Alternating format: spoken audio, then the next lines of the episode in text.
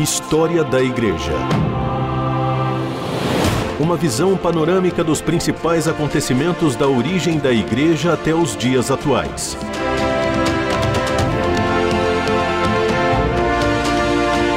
A apresentação do pastor e historiador Marcelo Santos. Olá, querido ouvinte da RTM, que alegria ter você mais uma vez aqui nesse espaço História da Igreja. Você está em ótima companhia com toda a equipe de locutores e apresentadores da RTM. Eu tenho certeza de que Deus tem falado ao seu coração, tem abençoado você com esse grande time que tem dedicado a sua vida para propagar o Evangelho de uma maneira leve, de uma maneira simples, mas de uma maneira também muito profunda. E eu quero hoje uh, compartilhar com você sobre a história da igreja, falando sobre a reforma católica. Nós estamos conversando sobre a reforma protestante sobre a reforma reformada, a reforma radical, a reforma anglicana, vários movimentos que vão aí então ser uma reação àquilo que o catolicismo vinha apresentando né, ao longo de séculos. E é óbvio que com todo esse movimento que vai acontecer na Europa, a Igreja Católica não vai ficar passiva frente ao avanço do protestantismo. Para combater a expansão do protestantismo na Europa, o que a Igreja Católica vai fazer?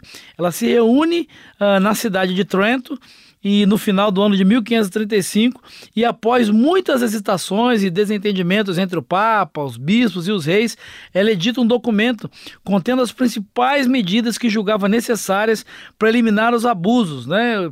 ou pelo menos os abusos mais evidentes. E esse encontro fica conhecido como o Concílio de Trento, que marca a reforma católica, ou como antigamente era chamado, a contra-reforma. E aqui eu quero chamar a sua atenção para essa expressão. Né? Hoje não utiliza mais a expressão contra-reforma.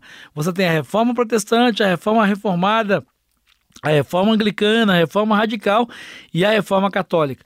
Né? Você que é da minha geração aí, você deve ter estudado sobre a contra-reforma, mas hoje não se usa mais essa expressão. A reforma católica nada mais é do que a reação da Igreja Católica aos movimentos de reforma protestante. E o objetivo então desse Concílio de Trento é reafirmar a doutrina católica e reprimir os que pensassem diferente. A primeira medida uh, que vai ser tomada foi uma faxina geral na igreja. Me permitam usar essa expressão porque eu não encontro outra melhor. Uh, havia muita corrupção, havia uh, muito exagero dentro da própria igreja católica e ela reconhece isso. Corruptos foram expulsos, a venda de indulgências foi cancelada e isso vai uh, reforçar o poder uh, centralizador do Papa. Ele vai criar o índex. O que, que é o índex? É uma relação de livros proibidos a leitura pelos cristãos. Né? Os cristãos, os livros que estivessem contidos nesse índex estabelecido pelo Papa eram de leitura proibida pelos cristãos. O Concílio de Trento também vai eliminar a comunhão de ambos os elementos na ceia, o pão e o vinho, mantendo apenas a comunhão do pão. É por isso que na Igreja Católica hoje, né, no momento da Eucaristia, uh, os fiéis compartilham somente né, do, do, pão, que seria a hóstia, sendo que o vinho, o cálice, uh, é só é um privilégio vamos dizer assim, dos sacerdotes. É o Concílio de Trento que vai estabelecer essa mudança. Ah, o Concílio de Trento também vai obrigar os bispos a residirem nas suas sedes, vai conservar os sete sacramentos e reforçar o tribunal da Inquisição. Vai afirmar que somente a igreja poderia interpretar a Sagrada Escritura obviamente porque a reforma, como você ouviu nos próximos programas, ela vai levar a Bíblia ao povo, né? A essa altura, a Bíblia já tinha sido traduzida para o inglês, para o alemão e para outras línguas, e eh, o Concílio de Trento vai restringir isso, além de fixar regras para a formação e a vida dos padres. História da Igreja.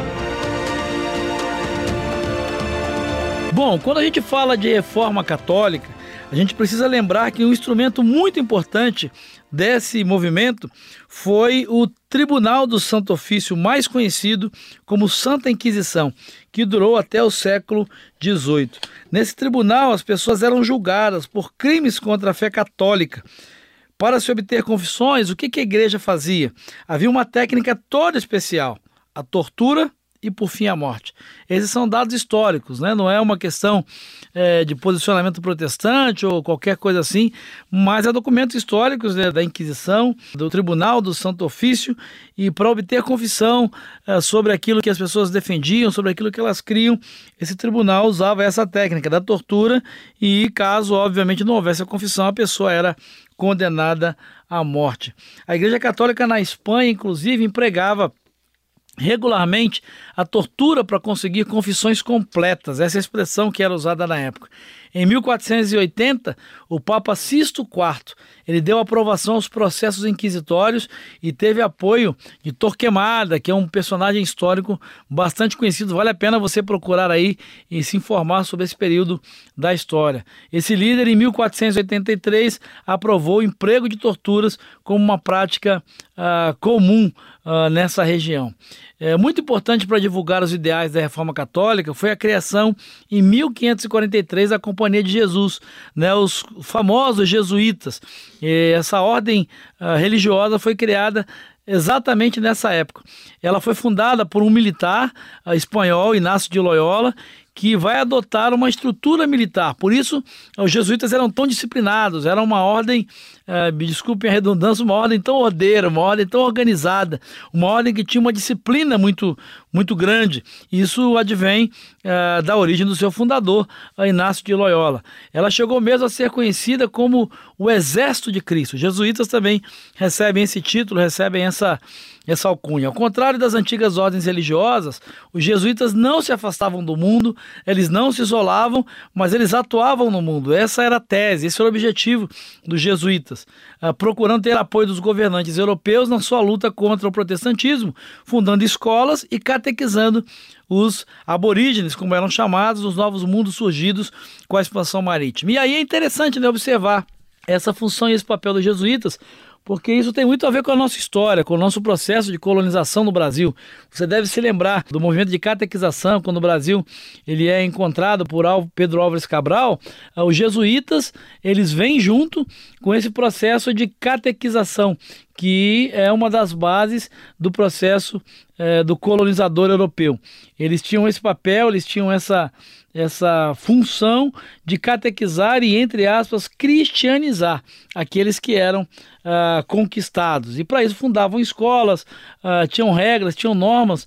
Né? E um dos grandes problemas, isso já está amplamente discutido, era a violência à cultura local, as práticas locais, mas sem dúvida os jesuítas têm um papel ah, bastante interessante na história e são resultado desse movimento de reação que é a reforma católica. História da Igreja. Personagens e processos históricos para compreender o presente a partir da experiência do passado. Bom, uh, como é que termina uh, esse Concílio de Trento? Ou quais são, assim, uh, os principais resultados do Concílio de Trento? Uma coisa que vale a pena chamar a sua atenção é que quando a gente fala né, de um concílio, a gente imagina algo assim rápido, de um ano, dois anos. O Concílio de Trento ele durou quase 18 anos. Foram quase 18 anos. E esse foi o período né, de, de, de, ação ou de reação da reforma católica. Ele vai de 1545 a 1563. E ele vai trazer como principais resultados o fato das teses protestantes serem rejeitadas, né? E essa é uma questão uh, óbvia, né? Porque uh, um dos objetivos desse movimento de reforma é refutar tudo aquilo que nós conversamos até agora, né? Tudo aquilo que os reformadores, Lutero, Calvino, Zwinglio, uh, os, os anabatistas e tantos outros personagens que são importantes dentro da reforma protestante, tudo aquilo que eles defendiam, os teólogos católicos, a liderança católica vai refutar, vai, vai rejeitar. E obviamente não, não tinha como ser diferente. Né? Uma das decisões, um dos resultados do Concílio de Trento é que todas as teses protestantes são rejeitadas. Mas há uma questão interessante que além disso é reafirmada a doutrina católica. Questões como a, a infalibilidade papal, a autoridade do Papa, a, a, ideia de que não há salvação fora da igreja, todas essas doutrinas elas são reafirmadas, elas são consolidadas, elas são ratificadas por esse concílio. Uh, uma outra coisa que chama muita atenção é que é no Concílio de Trento que os livros canônicos, né, que o cano ele é reaberto para inserção de alguns livros que são conhecidos hoje como deuterocanônicos ou como apócrifos. Né? Esse processo ele acontece ao longo do Concílio de Trento, quando alguns livros que não haviam sido uh, estabelecidos como canônicos lá no quarto século, quando da formação do cânon, são uh, inseridos aí então nesse período do Concílio de Trento, no século XVI, ah, são inseridos posteriormente. E uma decisão que talvez a gente pode tratar como uma decisão positiva nesse processo foram as medidas para a reforma moral e política na igreja. Realmente, a Igreja Católica tinha chegado numa situação a essa altura, por uma série de fatores que nós já conversamos aqui, a um estado moral e político terrível. Né? A questão da venda das indulgências, da, da penitência e tantas coisas que até hoje a própria Igreja Católica está começando a admitir, uh, já era um problema sério essa época no século XVI.